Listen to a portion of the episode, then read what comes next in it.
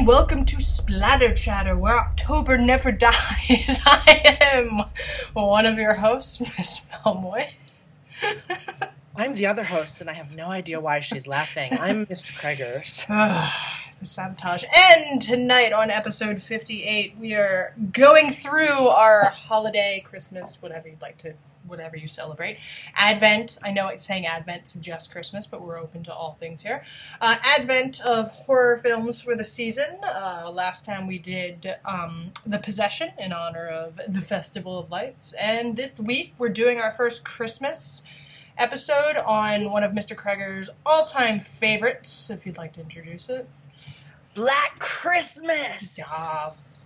Bob Clark's first Christmas masterpiece from 1974. He would later go on, about 10 years later, to do everybody's favorite Christmas Eve tradition now, A Christmas Story.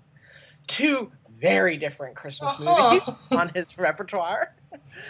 Um, and two of my favorites, and Black Christmas, the original, of course, as I said, 1974, is tonight's topic. And I'm very hype Very high. to dive into that. It's one of my faves. Yes, yes, yes. Um, in the new wait, we don't have any sort of correspondence. I, I assume. I didn't not. look. We'll catch you next time. Um, um, in news, um, last week was uh, Krampusnacht. That's um, right. You know, for you know that nice little uh, Germanic legend about you know instead of getting coal, you get kidnapped and like eaten if you're bad. So watch out, don't do that. Um, Mike Dougherty's I forget when it came out, 2015. Um, film Krampus is a fun one. It's a nice. It's almost dark comedy at times, but a nice little horror film if you're looking for a Krampus film. Um, yeah, that's all I got. I mean, we got some Stranger News, Stranger News, Stranger Things news this week. Got some Stranger Things news. Um, also, Krampus related, I just watched for the first time a Christmas horror story, Uh huh. um, which is a anthology Christmas horror movie, also from 2015. And one of the segments involves a family whose car um, gets gets run off the road on Christmas Eve, and they're beset upon by Krampus. Um, and there's like this wraparound story um, involving William Shatner. And um, it actually had a really great the way it brought all the stories together and connected them in the end was really good. I was like I was surprised. This is a little gem. Nice. So a Christmas horror story. If you guys want some festive frights at this time of year, and who doesn't? Who doesn't? No, that's great. Um, my favorite bit of, of horror news, this is old news at this point, but I love it, is that uh, Kate Siegel and um, oh yeah, and um, what's his nuts, Mike Flanagan, um, named their newborn daughter Theodora, and I died. yeah, that Um, was that was that was death for sure. Which also, you know, like congratulations, whatever, good for you guys. But um, the name was was But like the name. was like basically a second birth in terms of congratulations. For all of us. So, yeah, Yeah, that was pretty cool. That was pretty cool. yeah. Um, if you haven't yet watched um, the new Netflix adaptation of The Haunting of Hill House, this isn't going to mean as much to you, and you should do that. Yes. You could tie it into the holidays. It's about family. Yeah, I'm sure. I'm sure there's at least one or two Christmas scenes in all those flashbacks, right? Probably. There's got to be. And then go back and listen to episode 50 something, That was a very popular episode. where we talk about all things The Haunting in preparation for the Netflix show. I would We didn't talk about that. argue to say that that was probably our most popular episode. Was actually our our haunting of Hill House bit. And that was a fun episode to do. No, it was. I love. I just. I love that adaptation. Just who knew? Who would have thought It was- it? Yeah, that was like my favorite thing I've watched in 2018. Yeah, no, that was definitely like, and it was interesting because my friend was like watching ahead of me as I was watching, and she would text me non spoilery things, but she was like, "Dude, like, is this the best TV show of 2018? It might be." Yeah. Um, it was. And that's really kind of what you were doing to me because you were Yeah. ahead of me. Yeah, I was like, "You need to catch up." Things and stuff and all this. Yeah, Yeah, so you highly recommend. Some people find it very terrifying. Other people said it wasn't scary at all, which usually tends to happen no matter what you do Yeah. um, in any horror thing. I found it very terrifying every time I wake up at three in the morning, which happens a lot. Um, yeah. I think about- think about Bent Neck Lady, you know, just right up in her grill that one time. Right there. So, um, you know, there's that. but yeah, all good stuff. All good stuff. All good stuff. But now, Other things that tend to be polarizing in horror is, in fact, this movie as well. mm, Tends to be very polarizing. Um, I'm holding it up. yeah, he's he's got he's got visual. Um, yeah, people seem to either love this movie or hate this movie. Um, I think it's a very underrated and underappreciated movie. Um, it's not touched by a lot of like scholars and critics, um, aside from being more like a footnote um, when talking about later uh, slashers. Um, but I think it warrants a uh, a place in the horror hall of fame for oh sure. yeah, no, I think I think it's a great movie. Yeah. Like just even outside, and we'll get into this a bit, but just even outside horror itself, like there's a lot of like ahead of its time humor, first of all, Yeah, and ahead of its time like feminist readings in this Mm. that like Absolutely. just really like it's surprising how modernly funny parts of this this the like com- the few comedy beats in this in this film are. yeah, and even with like all of that humor, it it doesn't lose any of the dread or the tension. Yeah. Yeah. which is a really hard thing to do. Um, and it also and it doesn't also go so so so far that it becomes slapstick or horror comedy. Not that horror comedy and slapstick are bad things. It's just that would sort of taint what this movie's trying to do, but it doesn't go that Yeah. far. yeah. It's a tough balance.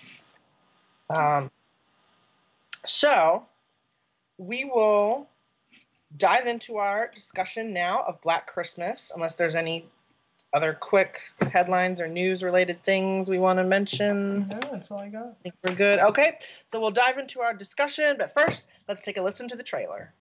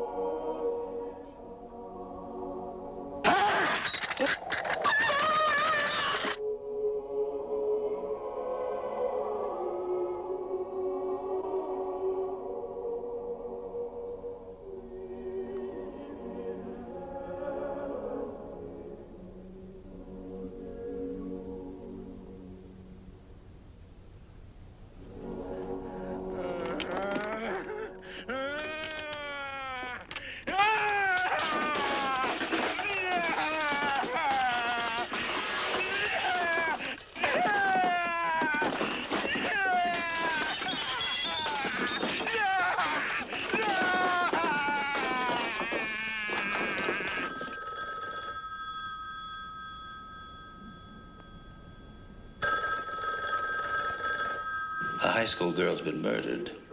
Mr. Harrison's daughter is missing. And now at the house where she lives, the other girls are getting obscene phone calls. Yeah, what I've done is I've tapped this phone so that when it rings, it'll ring at the station house, too. There was a little girl murdered over in the park tonight. Yes, I heard.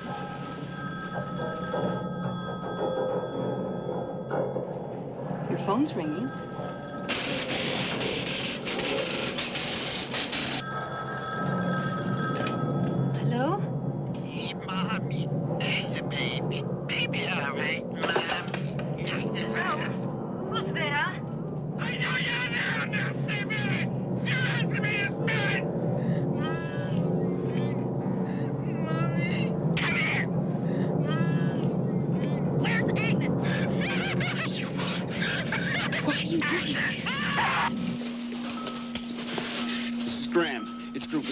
Terminal 55.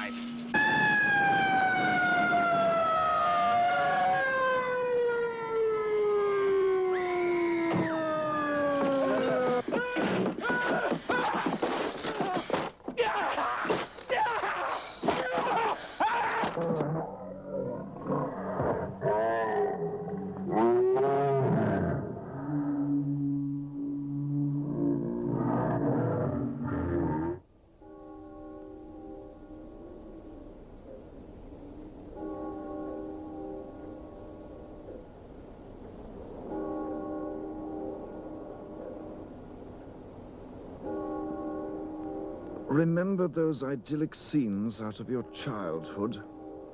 Crisp winter nights, star bright, sleigh bells, crackling Yule logs, candlelight glistening off of shimmering Christmas trees, chestnuts roasting over open fires, carolers beneath snow-covered window ledges. Remember those. Remember them well. After Black Christmas, they'll never be the same again. Black Christmas, starring Olivia Hussey, Keir Dullea, Margot Kidder, and starring John Saxon as Lieutenant Fuller. If this movie doesn't make your skin crawl, it's on too tight.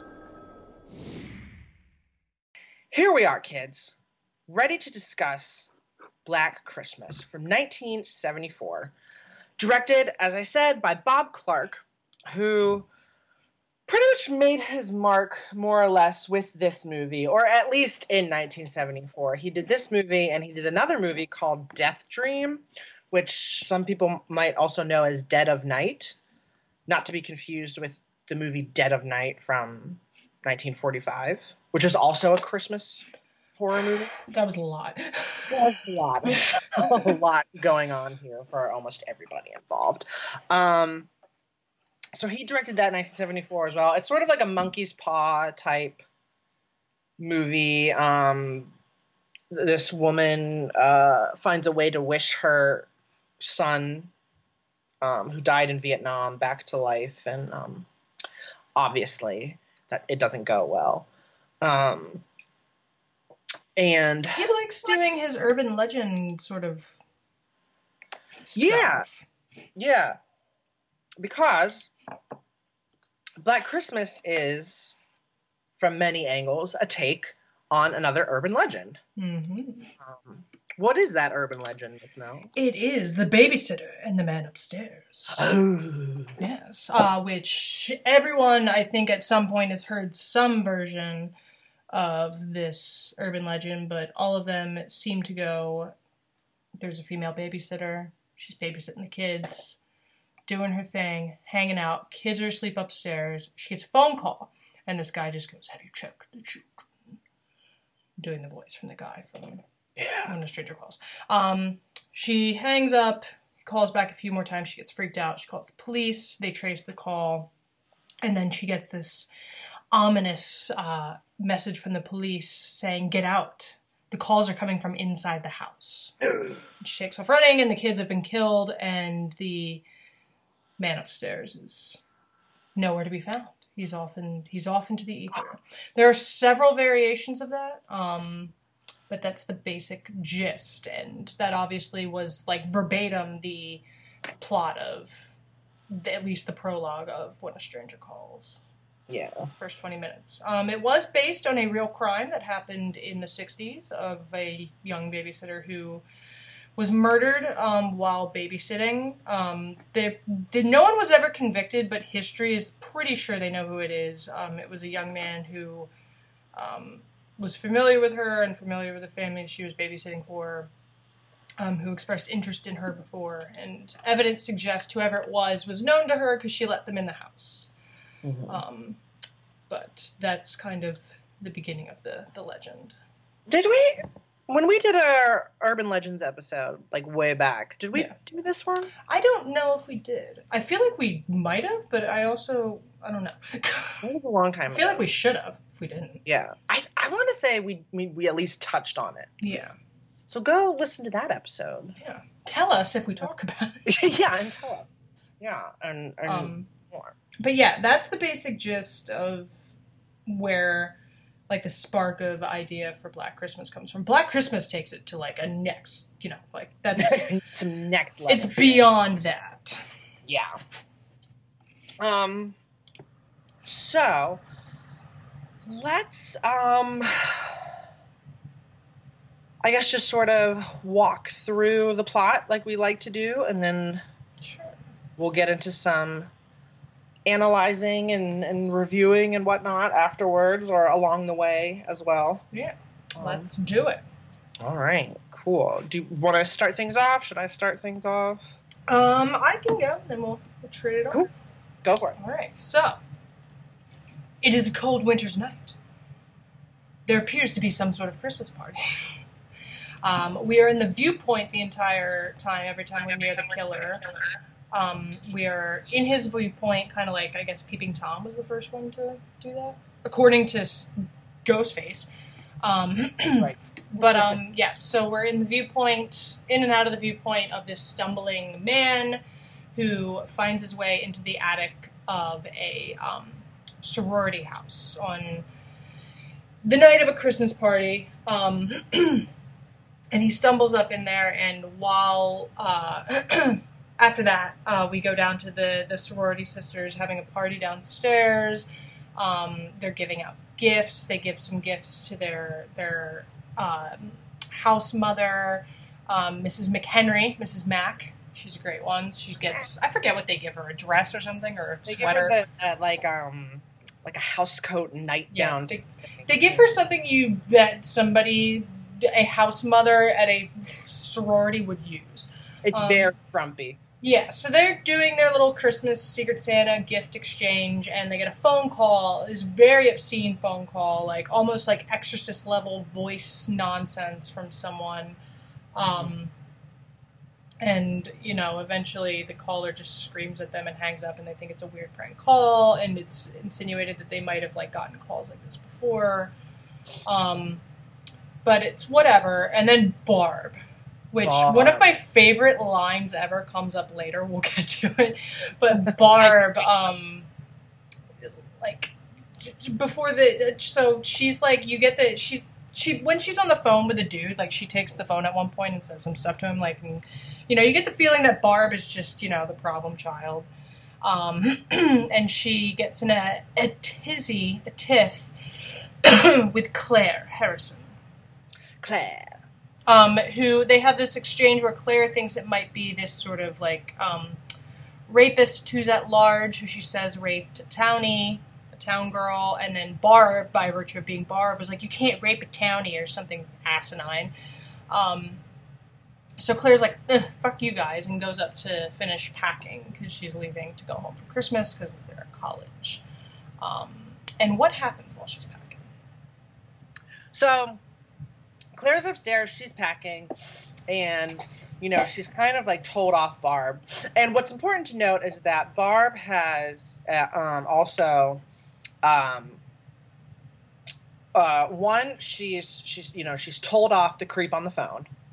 And two, she's convinced or she's gotten the other girls to agree to spend their winter breaks with her, except for Claire.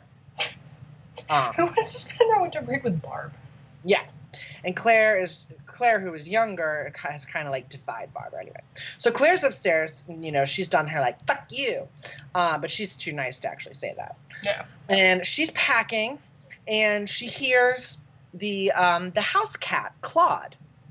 And Claude's in the room, and she's like, "Oh, Claude, Mrs. Mac's been looking for you, you silly cat." Da da da da da da da.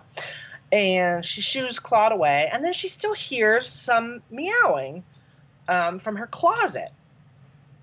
And so she goes into her closet to investigate. And at the last moment, she realizes it's not Claude, it's some intruder.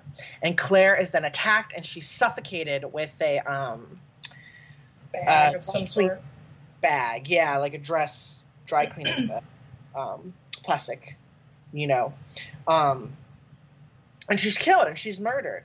And downstairs, the party, um, you know, Screaming uh, about the frumpy dress. yeah, is, is being cleaned up. The rest of the sorority sisters are, you know, having a good time. They're like, "Oh, Mrs. Mack, put on your dress," da da da. And you know, they're all just kind of doing their thing, and um, and the intruder, this person who has snuck into the attic and now killed Claire, just silently takes her body out of her bedroom and takes her up into the attic, and no one downstairs is any the wiser as to what has happened.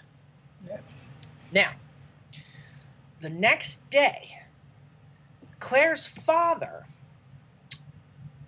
uh, Mr. Harrison. Mr. Harrison, we don't He's never given a first name. He's never given a first name.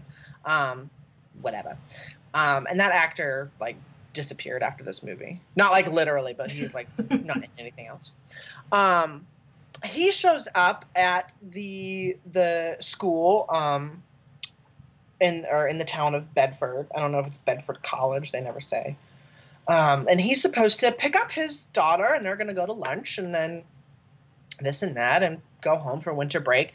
But she doesn't show up on the quad, and so he uh, asks a passing student for directions to the sorority house, and he goes over to the house where he meets Mrs. McHenry, who I love this bit. yeah. Let's take a moment to talk about Mrs. Mac, shall we? Yeah. So, what's the important thing we learn about her, like in the party scene? so in the I believe it's in the party scene when she goes over to the bookshelf. Yep. Yes. She like goes over the bookshelf and she's like she's you know moving her hand around like she's trying to decide on a book and she just goes and B is for booze and she grabs this book and rips it out and there's this fucking um a whole like fifth of whiskey like cut out into the book. And she just never, and then the rest of the movie, she's just throwing that down before every scene. Very good. It's like we see her. She's in the bathroom. She's brushing her teeth, and she has one hidden in the um the back of the toilet, what, like at the tank, and she pulls it up out of there. There's a lot to unpack about Mrs. Mash. She she's going into her closet. and She has one hidden in a shoebox. She's drinking one. Just has them stashed all over the house, which is hysterical. Um, so she, so Mrs. Mack is there, and uh, she's somewhat surprised to, to to see Mr. Harrison. You know, she's also like trying to secretly drink. Um, and cover up naked posters of like there's like they have like these crazy feminist posters of like naked women in peace signs and And stuff. Right, right, right, right, right. Yes, because so she's like, oh well, let's go, let's go up to Claire's room. We'll see if she's there, but she's not. And then you know, yes, Mr. Harrison sees um, Claire's sort of uh, liberated, um, erotic, and politically left-leaning um, decor, and Mrs. Mrs. Mack is trying to cover it up. it's just not quite working, and Mr. Harrison is a little concerned. Um, but Mrs. Mack is pretty sure that Claire is just over at the um, uh, the fraternity house, the fraternity that's like um, paired up with Yeah, like a this, their sorority, I guess. yeah. Um, but I don't know what you call that. Um, Um, because they're the Yeah. the girls, uh, the sisters, and the brothers are hosting a meet Santa Christmas party for um, some of the kids from the town, and so she's like, "Oh, Claire's just just probably over there. It's it's no big deal." Yeah. Now, meanwhile, our um, who well the the character who will be- become our protagonist um jess Yes. uh, played by olivia hussey hussey whatever i never know how to say her last name I say Hussey. hussey because it's more fun Yes.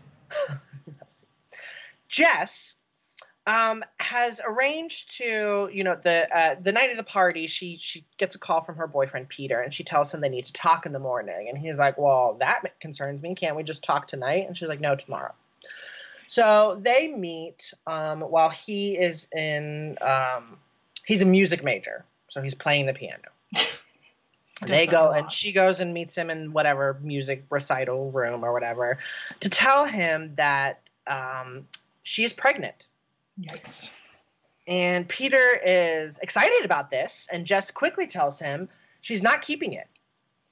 Um, it's not what she wants for herself at this point in her life. And how does Peter take this information, Miss Mel? Well, does this is a later conversation? I feel like, or does it escalate later? Because they have this conversation later in the house, and he like threatens her. Yeah, that's later. Yeah. So yeah, okay. I was just yeah. So he's not super because he's super. He loves it. He's like super into it. Um, and he doesn't take it overly well that she isn't excited about it. Um, and doesn't want to uh, keep it. Um, so he gets kind of edgy about it. Um, so he, you know, like intimidates her a little bit, like kind of like gets a little edgy, but it's the, the real stuff comes up later because the idea is that we're trying to suggest throughout the movie that it might be Peter who is the the man in the attic, the crazy man in the attic. um, so that doesn't go over super well. Also, like Jess is like British for some reason. Yeah. Like you get the idea though she's probably like a foreign student, but nobody ever talks about it. Um, but yeah, so that's going on, and you get the you you're meant to get the feeling oh like Peter's something something about Peter. Um, Because he goes, he like switches so quickly. from- yeah. Yeah, and he flips, and she tries to make excuses later that he's like, oh, he's an artist, he's temperamental. Like, no, he's just nuts. Yeah. Um, and like, there's a scene not long after this where he's like erotically playing the piano to like get his energy out, I guess, or some nonsense. Like, he's Peter's a weird one. Um, but while this is happening, Mr. Harrison and um, Barb and Phyllis uh, try to go um, tell this douchey police officer. Um, Yes, such a douche. yeah, um, what happened? They try to report her missing, and like Barb thinks she's so funny. Um, this is like clearly a '70s joke because I don't 100% understand what they meant by a new exchange or a new whatever. Yeah. Like I don't know how phones worked in the 70s, but she like goes to give him. He's like like you know they go to report her missing, and like Sergeant I think his name's Nash. Sergeant Nash, Sergeant yeah, Sergeant Uh, Nash It's Nash, yeah. Is like, oh, like, you know, you know, and he gives them the thing where it's like, oh, she's probably just out partying, or she probably shacked up with some guy in a cabin somewhere. Like he's like very dismissive and like suggests that it's like some sort of like thing. Um, which adds itself to the feminist subtext in this film is that Sergeant Nash is a piece of shit. But he's like, oh, she probably just like ran off with some guy or something, and they're like, fuck you. Um, but they go to leave the number um, for the sorority, and Barb gives him the number. She's like, "Oh, it's Fellatio eight eight seven or something like that." And he's like, "What?" And she's like, "Fe, it's a new exchange or something." And he's like, "Can you spell it?" So she spells it out for him and leaves that. The he's like, not even. He's none the wiser. Yeah. Um, And I love that it's like a running joke too. Like it comes back. it does come back. So like that happens, and while that's happening, um, Phyllis goes to tell Claire's boyfriend, who's like this hockey player at the college. Jess- Jessica's? I thought it was. Jess Oh, goes- Okay, yes, Yeah. Jess does so. So Jess goes to to tell Claire's boyfriend um, that she's missing, like to see if he knows where she is, and he gets flipped out very quickly. Um, so they go off to do things, um, and we learn that a, a local um, has gone missing, and it's a like a young girl, a, a child, um, is also missing now in the town. So things aren't looking super great. No, no, it's not so good. So Jess takes Claire's boyfriend Chris down to the station where um they uh Sergeant Nash again tries to be like da ba da da ba da da ba da. She's just run away with so and so like what don't worry about it. Yeah. And then Chris is like, fuck you, and here's why. And um, they finally get the attention of um, Lieutenant uh, or Detective Some higher up fellow. or Detective. Not entirely. He's he's he's more important than Sergeant Nash. Um, he is. Hold on. Let me. yeah, whatever. He's more important than Sergeant Nash. Um, Fuller, Yes. I think is his name. Lieutenant, lieutenant. He's a lieutenant. So pretty high up. They get his attention. Um, get him to to to take it seriously. Um, he's Chris's cousin or brother. I never remember. Something. Oh, I don't know. Yeah, something like that. and so he's like, okay, we'll like we'll figure this out. Um, so back at the uh, back at the sorority house, uh, Mrs. Mack uh, hosts a dinner for Mr. Harrison um, that Barb and Phyllis also come to as well, and Barb gets uh, increasingly drunk throughout the dinner. Here And- comes my favorite favorite line. about the turtles. no, I love the part about Uh. the turtles, but it's not it. yeah, and she and she so she, tell, she tells Mr. Harrison about turtles that can have intercourse for like three or four days at a time. James, like, you may not know this. It's a little known it's a fact. little no, it's a little known fact. It's a little known There are these turtles. fact. Turtle. You know how I know this? I went down to the zoo. I watched. um. So Mrs. Mack and Phyllis are trying to get her to stop. Um. Talking. Yeah, just, yeah, ba- yeah, to stop talking, yeah, basically. But she won't, and then she says that she knows everybody in the room is blaming her for Claire's disappearance because, you know, they got in a spat, you know, and Barb was was mean to her about, you know, everything. Yeah. Um, and it more or less obviously ruins the dinner.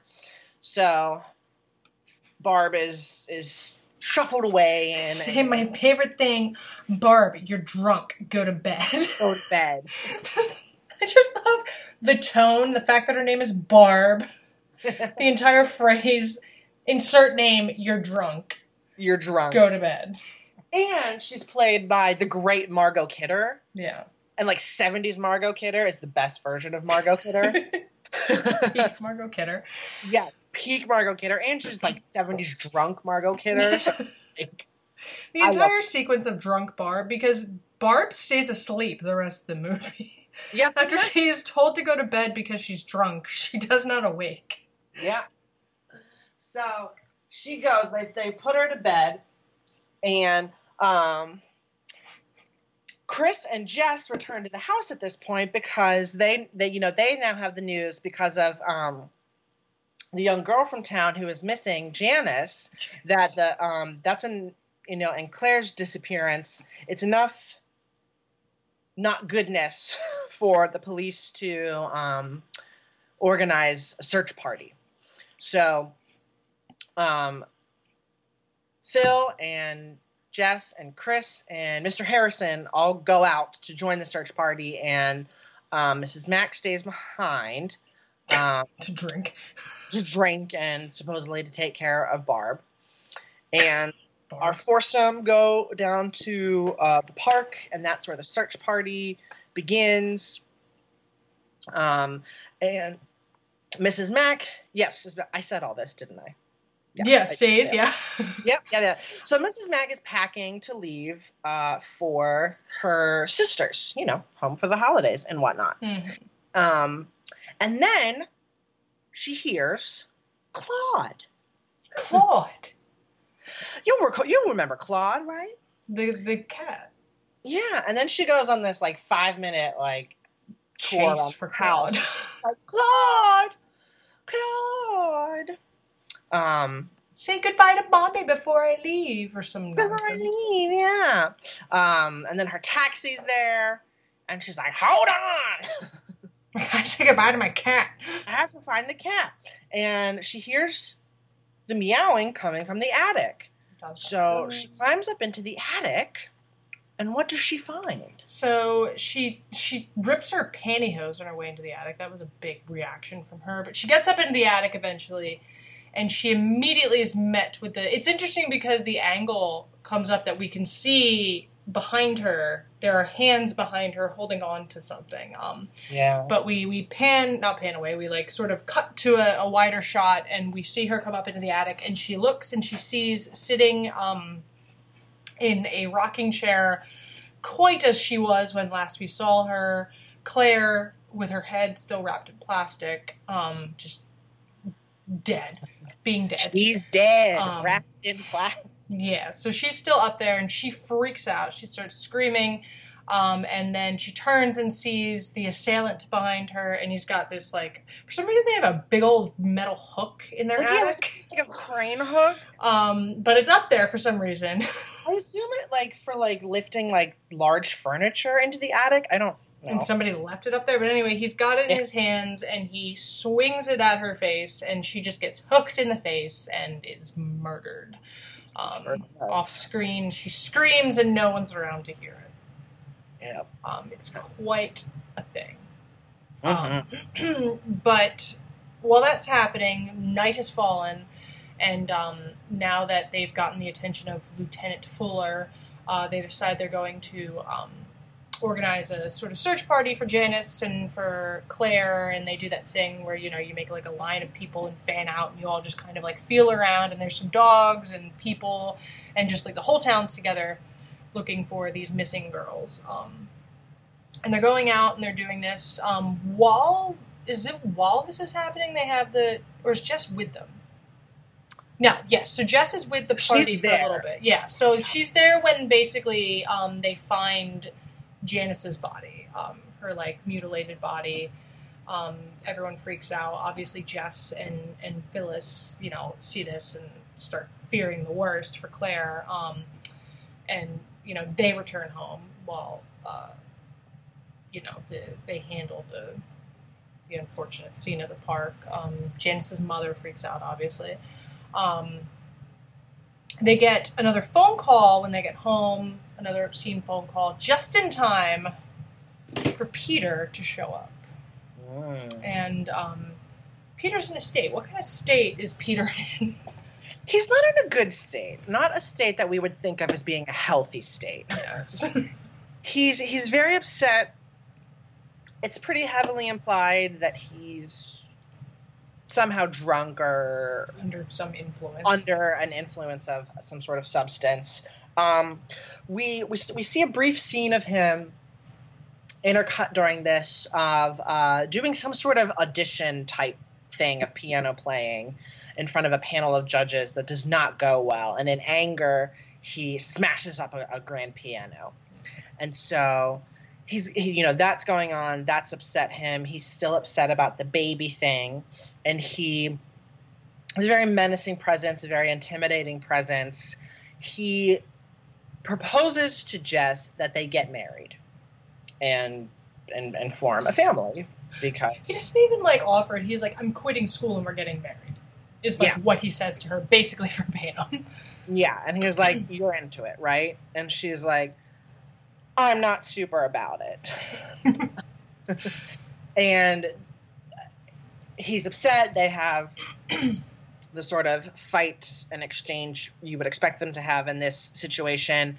And uh, Peter storms out and uh, is uh, replaced more or less by Lieutenant Fuller, who has come to the house to um, bug the telephone.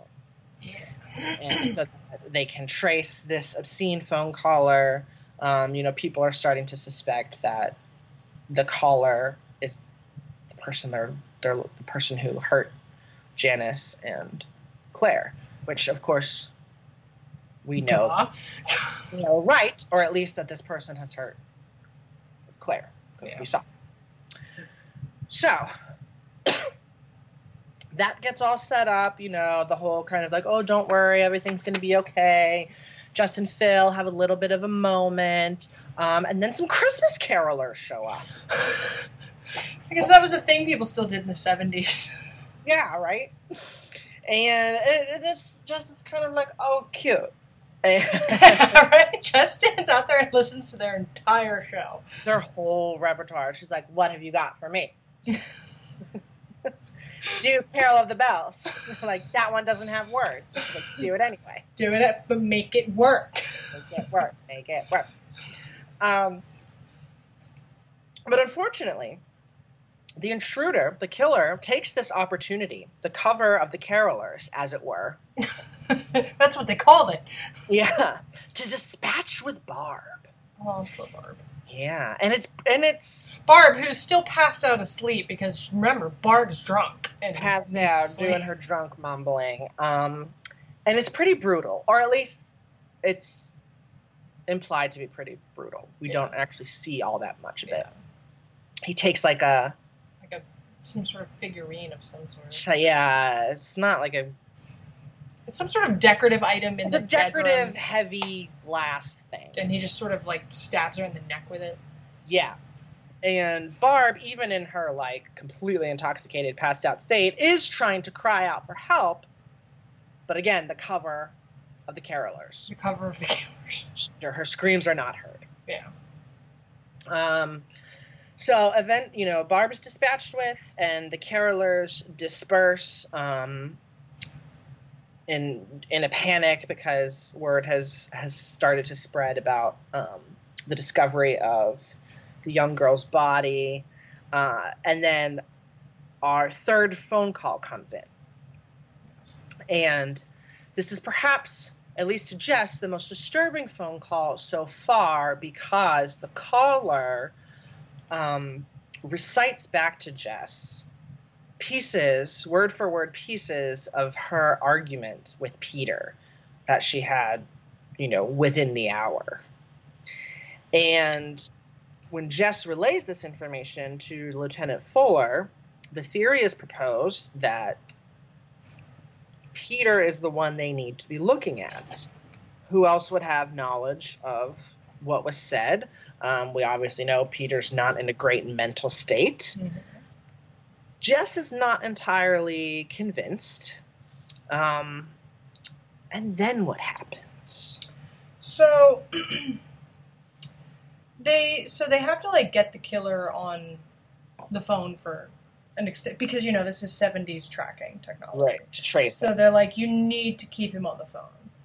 Um and so they call doesn't stay on the phone for long enough um and then um I think Peter calls back. Like Peter himself calls Yeah.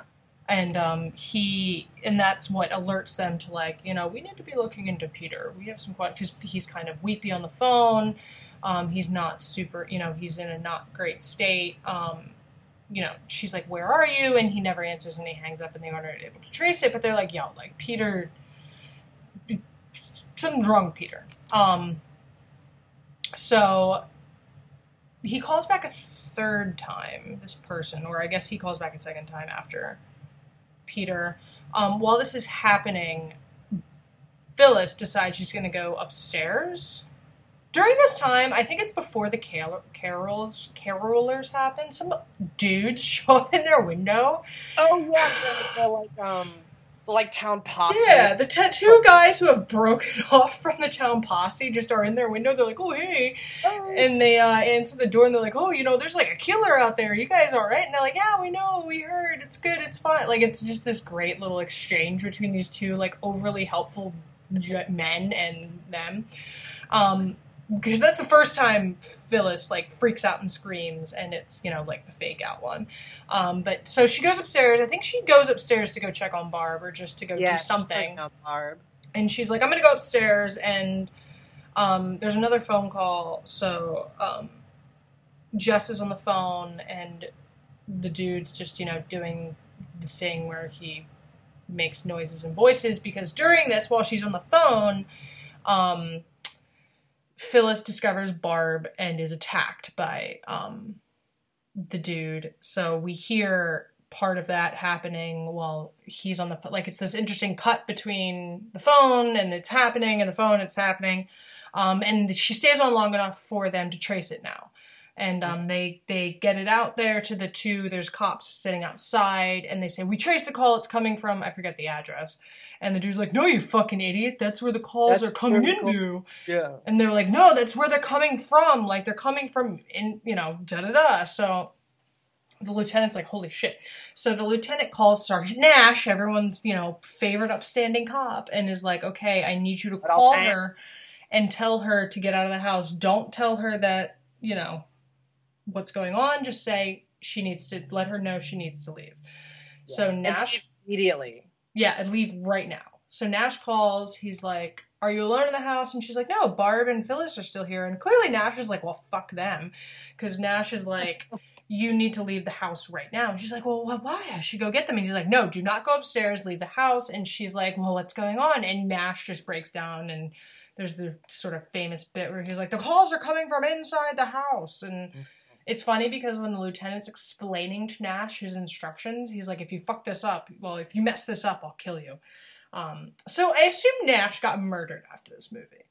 Um, by Fuller. yeah, so naturally, as is all the inclination of white women in horror films, she decides to go upstairs to where the danger is. Because I guess she wants to find Barb and Phyllis, like she's trying to be. Yeah, she's a good friend. Yeah, um, and she decides to to head on up there, and it's not the best decision. But she does. But she's not a stupid white woman because she does take a weapon. She, She takes does. the fire poker. Yeah, she very much goes up there with the intention of like getting her friends and getting out. Um, so you can't really blame her. But what happens when she heads upstairs? So she heads upstairs, and you know, yes, her her efforts were valiant and noble, but unfortunately, it's too late, and she just discovers that what we already know. She finds the dead bodies of you know her two friends, her fellow sorority sisters, Phil and Barb, and then so begins. Uh, the appearance of the killer and the the final chase, you know, the chase sequence. Jess as our final girl, um, pursued through the house um, by the intruder, who, through clever and great camera work, we don't really ever see. Yeah, the eye shot is um The eye nice shot. one, yeah. That's as close as we get. Really creepy, really famous. Um, the chase eventually ends with Jess uh, in the basement. Uh, she barricades herself in there. She's she's just like whatever. I'll wait it out. I'll fight him if he comes in. Whatever. And then here we've got Peter showing up at the at the um. What do you call those kind of windows? The basement windows, like the- Oh god damn! I actually knew very recently because I read somewhere what they were called. The- Yeah, the, like the the in windows of like into the the sort of ground area. Yes. Um, whatever those are called, that's where he shows up. um, and he breaks it and he comes in to to to get at Jess. And you know, Jess, based off of what she's heard from Fuller and Peter's behavior the last two days and everything that's going on, uh, defends herself. Yeah, Um, and she wails on Peter with the poker yeah, um, because yeah. Obviously he's the killer. Um, and she takes him down. Yeah. Uh, She she, kills, destroys him. kills him in, in, in self defense.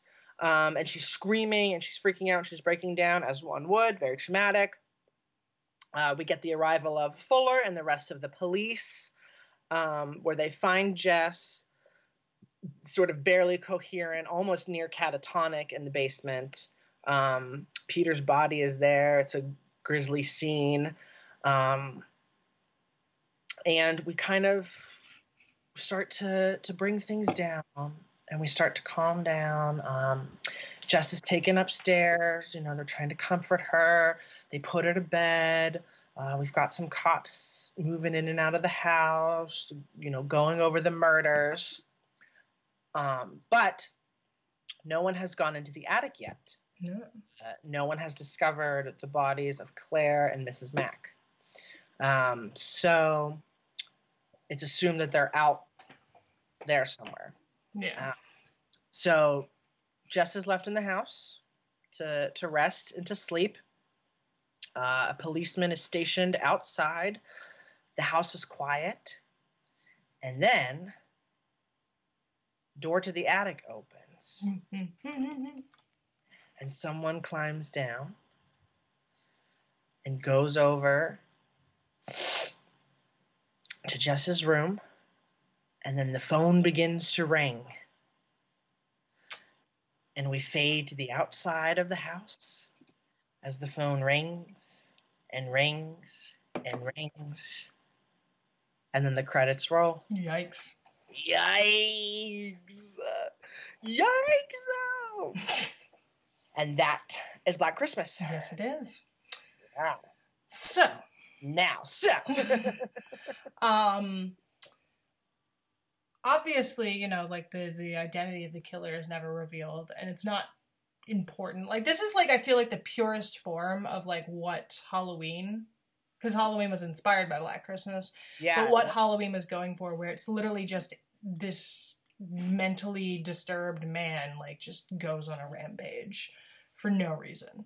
Um, uh, or no discernible like motive reason for the victims right he just he's just he's unhinged um you get the feel like you clearly you can piece together some things because the killer has this story of this billy and agnes character um that he repeats sometimes and um you have to listen closely, and you can and you can piece together like kind of bit. what happened or yeah, Yeah, but it's still not compared to most slashers. Yeah. It's nothing really. No, and like the thing is, is like that you get is he is just like he's an unhinged man. He's a misogynistic, like like fatally misogynistic person. Um, and that's like you know like the gist of it, right? And that kind of lends itself to like the feminist readings people have of this because you know Jess is this like. You know, she's she's a final girl who not only you know had sex, which is like a no no in horror films. It wasn't like a thing yet, but like she's also pregnant She's also pregnant, and she's also planning on getting and an abortion. abortion. Yeah, no, Yeah, the film does not shame her for this in any way. Yeah. Yeah, no, it vilifies Peter for for his reaction to her wanting to get an abortion. Um, we side with her on this in 1974. Yeah, so, there's no yeah, there's no like conservative coding in any way for Jess or any of the girls in the sorority. Um, even Barb really is yeah. we're not meant to to sort of um, look down on her or anything like that um, for being sort of sexually liberal or anything like that. Yeah, the, the and like the the the very graphic, obscene sexual nature of the phone calls being vilified the way they are, the way that Sergeant Nash is like coded negatively for his like brushing off and and you know thinking it's just women being promiscuous and and that's why they're they're going missing. Like there's a crap ton of of um feminist readings that go on on the the underside of this. Oh, absolutely, absolutely. And I like what you said, like about Halloween, because and how it, you know, Carpenter was influenced by this. Um, just as we we talk a lot on the show, of sort of like the history of the slasher, right? And like Mhm. what what did what, like Friday the Thirteenth made it pop. Halloween sort of gave it the attention, but Black Christmas is sort of like it did it first, right? Yeah. We've got the POV from the killer, which again that that happens in in Peeping Tom and in Psycho. Um, Oh, that's right. It does happen in Psycho. but but it happens here in the way that I think all future slashers would utilize it. Yeah. Um, you've also got the holiday setting, which became a staple of slashers going forward. Uh, the, the first time the heroine was left to fight the killer alone. Um, also, the open ending, which the original Halloween utilizes, right? Michael Yeah. disappears. Yeah. Um, and that's another thing that that Black Christmas did first. So it's an interesting sort of uh, legacy for Black Christmas because, like I mentioned the first time, it's it's more just been regarded as a footnote when people talk about Halloween um, because Halloween kickstarted the slasher boom. Um, but I think Carpenter even himself said that he had a conversation with Bob Clark and you know about Black Christmas and he was like if you ever did a sequel what would it be and Bob Clark was like I would probably call it Halloween. There you go. yeah, so um it's really interesting and I think Black Christmas is also that kind of very effective horror film. Um, okay, so let's think about horror tends horror stories tend to be you could put them in two major categories i think Mhm. like stories where um, characters are invaded by something horrible and dark or stories where characters enter into something horrible and dark Yeah. Okay. Yeah. and I think the more terrifying of the two are our stories where the dark and the terrifying invade the characters. Mhm. Because it's really easy to not go into the abandoned asylum, but you don't have any control over if your home gets invaded. Yeah. Uh, and so I think that's part of the reason why I find Black Christmas so terrifying, or why I think it maximizes its terror in such an effective way. Yeah. Um, Yeah, it's like the Villisca axe murders. Like that's terrifying, right? The idea that somebody's just hiding yeah. in your space, um, watching you in your space. And what's great about this movie is that it's almost even more unsettling because of the um, the setting and the set pieces, um, the cozy atmosphere. Um, like that, their sorority house is so inviting, you know, and like the nostalgia of a you know a house decorated for Christmas, like everything's warm inside you're keeping the cold out like and this movie perverts that whole Mhm. wholesome atmosphere um, which is really really chilling Yeah. i think um, and i think another big part of how that's achieved is how the, the movie is filmed it's filmed with a very um, grainy sort of lens Mhm. Um, so everything everything looks very soft. Everything looks very gauzy. So that you know, like whenever we see Christmas lights, they're really really bright. Mhm. You know, um, and uh, fireplaces and candles like that's they're very very like sort of like saturated reds and yellows and um, just really ramping up all this colorful sort of holiday detail um, that gets violated by everything that that happens in this atmosphere right like Yeah. Yeah. That's why we spend so much time in the beginning of the movie um, seeing as much of the house as possible so that we're familiar with this landscape and this geography where all this all these awful things are going to happen later Yeah. Yeah, and it's like, you know, it's like, because you're like, oh, there's caroler, carolers and it's Christmas, but also, like, you know, it's just, you know, who, who doesn't love a nice, you know, destruction of happy, cozy, happy, cozy times? happy Um, and I think that, that lends itself too, right? The fact that everyone's bundled up inside. You're all vulnerable inside because that's where you exist this time of year. So, you know, the someone coming into that is like extra, extra messed up. Mm-hmm. and because what is more like this time of year like the holidays christmas time like it's all about like peace on earth and goodwill towards men and That's everyone's kind and happy and giving and generous and it's just in the air and then this is happening. Yeah, and it happens in like the span of a night. It Yeah. essentially happens, and in like 24 or 36 hours, basically, this this movie takes place, like Yeah. right before everyone leaves for Christmas break. Mm-hmm. It's a very short, short time. Um, so going back to your second point about like feminist readings and Mhm. stuff, um, primarily female cast. Yeah. Um, just you know, we've got the two boyfriends, Chris and Peter, and two law enforcement type characters, and Mr. Harrison, Mhm. and that's about it. Everybody else is is a female character. Um, And the one boyfriend, Chris, isn't even in. He's in it literally for that bit where they go to the police station. Then he like Yeah, drops out of the film. and then that's pretty much it. Um, and what I love about Black, Black Christmas is I can like you can say that there's female characters and they're actually characters. Yeah. Like we get to know all of them, um, and none of them are meant to be eye candy. None of them are meant to be leered at. Um, their bodies aren't used for anything like sexy or, or sexual, I should say. Like, there's no gratuitous nudity. Yeah. Um, they're not just sex objects. Um, and even when the kills happen, um, most of the the violence is implied.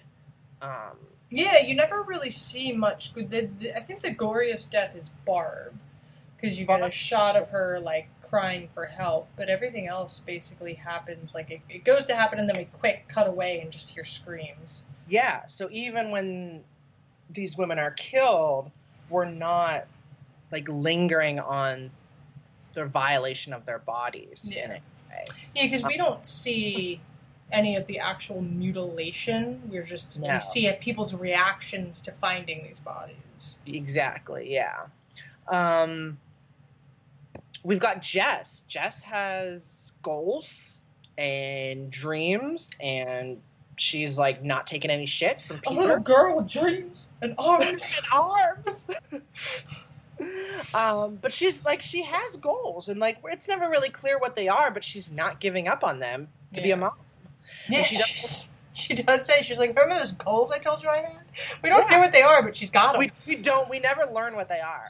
Um, and she's like, I, I, this isn't the man she wants to marry. This isn't the child she wants to have right now. And um, you know, like we said before, like there's the film does not cast judgment on her for that.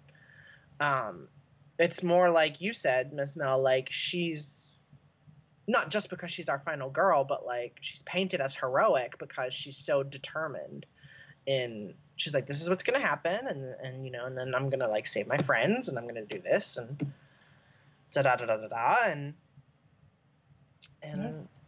what have you. And Barb is Being easily the character I think that could fall into some sort of negative stereotype, but I don't think that she does because I think we see enough depth from her Mhm. um, that we understand that she's the way that she is because she's like the abandoned child, Yeah. sort of, um, and that you know all that's why all the girls are like they excuse her bad behavior, they understand it, they're like, okay, we'll spend Christmas break with you and and what happens and Yeah. if any of them really was a good girl who we might think of as now being the model of the final girl that would be claire Yeah. and Who claire, dies right away. and claire dies first and she's not even really that quote unquote good because we see what her room looks like Yeah. right Yeah. you know so like feminism man Yeah, you know? It's, it's 1874. 1974 fellatio gag Fellatio. oh yeah, that does come back up later because they're like, okay, like when the lieutenant wants the number to the sorority, um, Sergeant Nash gives it to him, like straight faced, like, and they're like, everyone in the the office is just laughing, and they're like, can you uh, spell that out for us? Can you say that one more time? And then Nash gets really mad because he's like, you guys are laughing. There's a joke here, and you guys are laughing at like for some reason Sergeant Nash doesn't know what fellatio is for whatever reason. Um, so that joke Oh, does come back. poor sergeant nash he doesn't know yeah. yeah, it's really good. But um but yeah, so I guess my point in all of that really was that like these people they're actually characters and you feel really bad when they die. Yeah. Um which when we think of most slashers that's not really the case, you know. Mhm. They're sort of just cardboard stand-ins for Yeah. Yeah, they're like stock characters essentially. Yeah, exactly. Um, so we've got that. We talked about, you know, we have a very comforting atmosphere, a very um, cheerful atmosphere that gets invaded, that gets perverted. Um,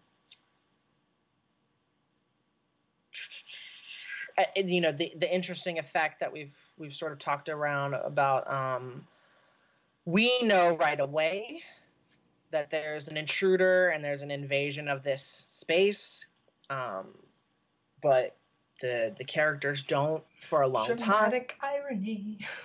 so we get to we, we get to enjoy the space we know the killer's lurking upstairs that and um which we see that a lot now but you have to remember in in 74 that wasn't a device that was used a lot Yeah.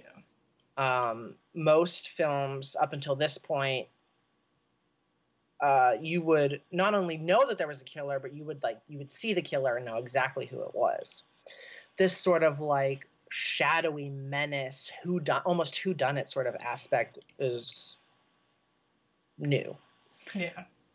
um and it's effective because there's this like from the opening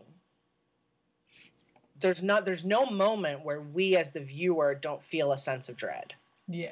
even though the characters don't we know because we know he's already upstairs Yeah, and up there the entire time, and the body's up there, and like, I think is the, the like the most devastating part for me is always when Mrs. Mack finds the body and then is immediately killed. it's like fuck. Yeah. poor mrs mack oh she's so funny I love Mrs. I wonder if they found like afterwards like all her bottles of alcohol throughout the house. right Like we're doing a search, you know, for evidence. i want to know what book she hid the the first one in the I think it was an encyclopedia because she says Okay. like B for booze, and I think it's like she hid it in the B that would make encyclopedia because it's surrounded by other books that look like it. So I, I assume I always assumed it was an encyclopedia. that would make sense that would make sense i guess the girls never needed that for homework yeah, right. You're like really trusting that they're not going to pull out that that because you know they didn't have Google, so exactly they actually had to do research in the 70s so um yeah so also thinking of um, effective tools to induce dread and terror um we know nothing about this killer yeah. Besides were the yeah the little bits of his sort of demented conversation with himself about Billy Yeah. and Agnes. He yeah he speaks of himself as billy hmm it's me, Billy. Um, but we don't we don't know why he chose this person. Um, the the backstory is not some sort of like exposition info dump or anything like that. Um, which is you know you have that in every horror movie now at some point. Here's the ancient curse and blah blah blah. blah, There's blah. the bones of the cursed. yeah you just have to piece together stuff from the phone calls um and when you do even then it's almost kind of worse because it's still not a lot of information like we know or we think he's he did something bad to his sister hmm um when they were younger um you know don't tell them what we did agnes um but we're not entirely sure and you know one of the most effective things in horror is anytime you give the viewer or the reader a chance for their imagination to fill in the gaps Yeah. and this is a very effective uh, tool for that.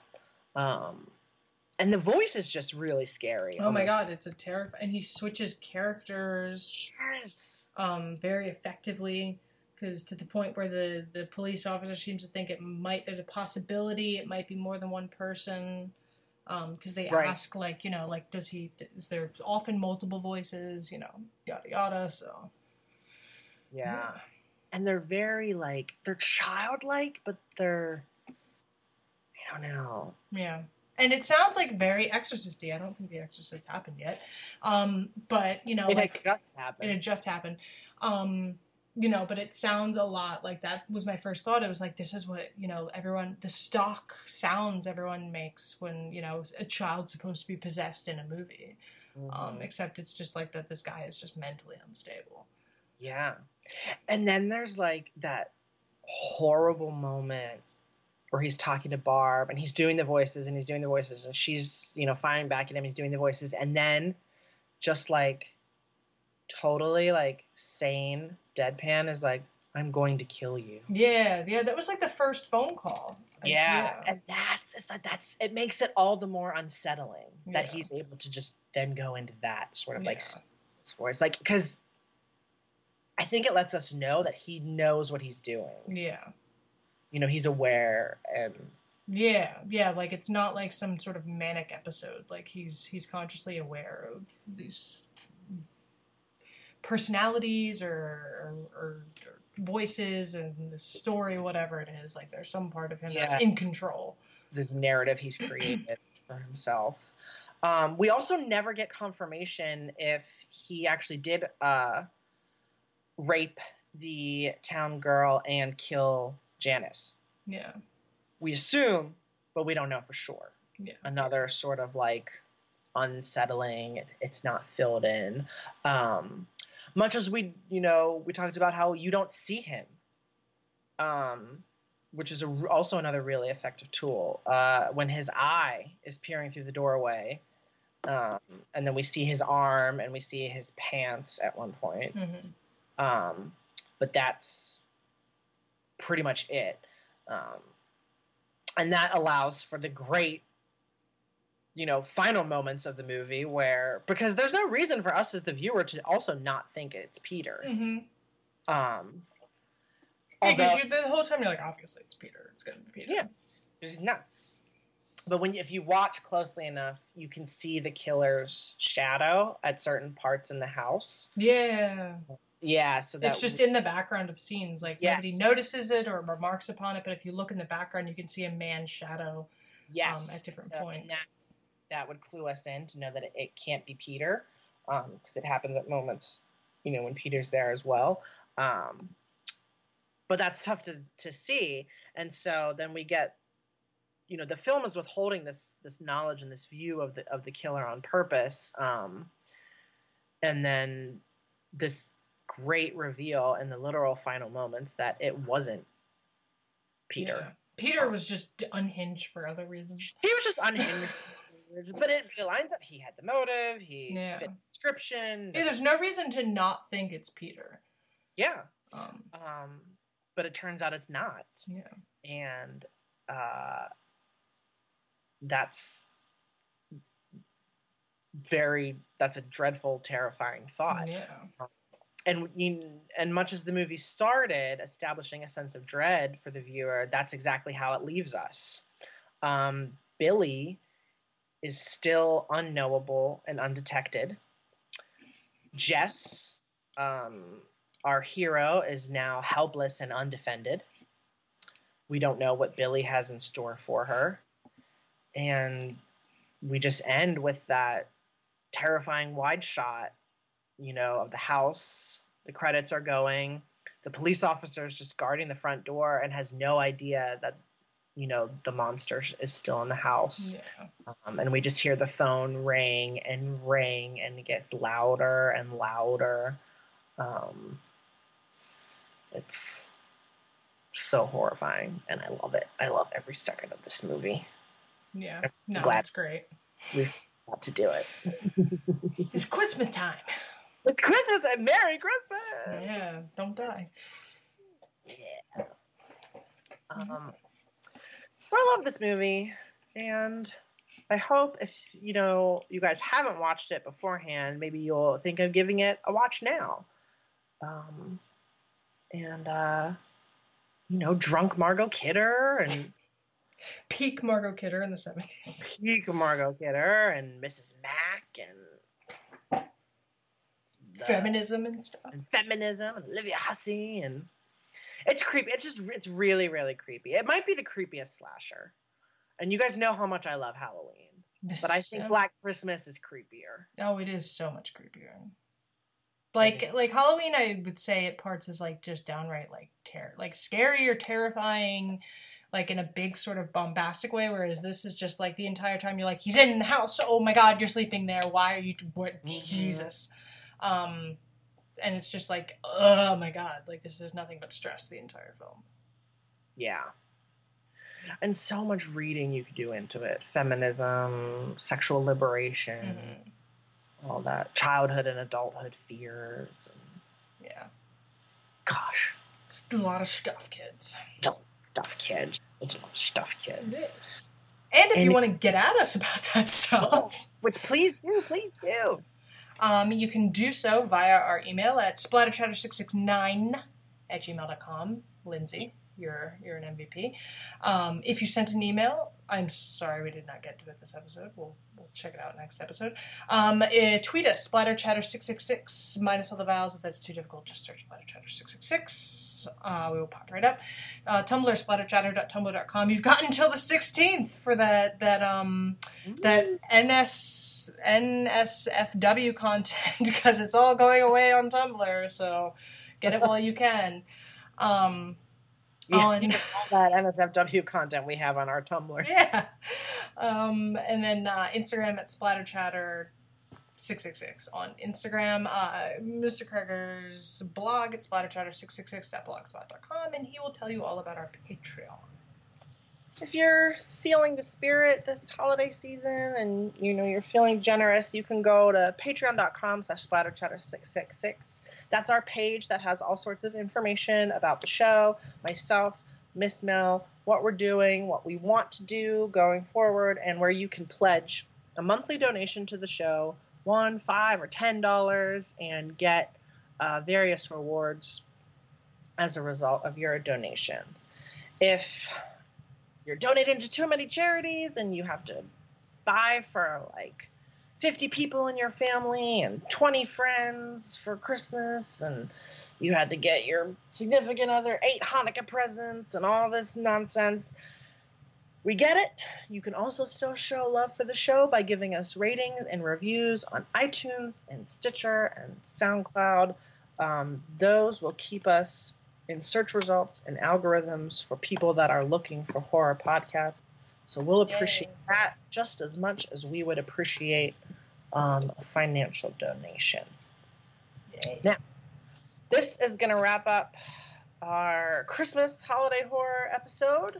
When we next see you, see you, when we next talk to you guys, um, it will be our last episode of 2018 and our last holiday horror episode, and it's going to be a New Year's horror episode. We're going to be looking at the 1980 uh, Jamie Lee Curtis slasher film Terror Train. Woo. Yay! Um, another favorite of mine. Um, I haven't seen it in a good while, so it will be fun to revisit and talk about as we ring in 2019. So, until that point, we want to wish you guys uh, a Merry Christmas. If you're celebrating Merry Christmas, and uh, remind you to keep up the creep. And for now, we'll say au revoir, adios.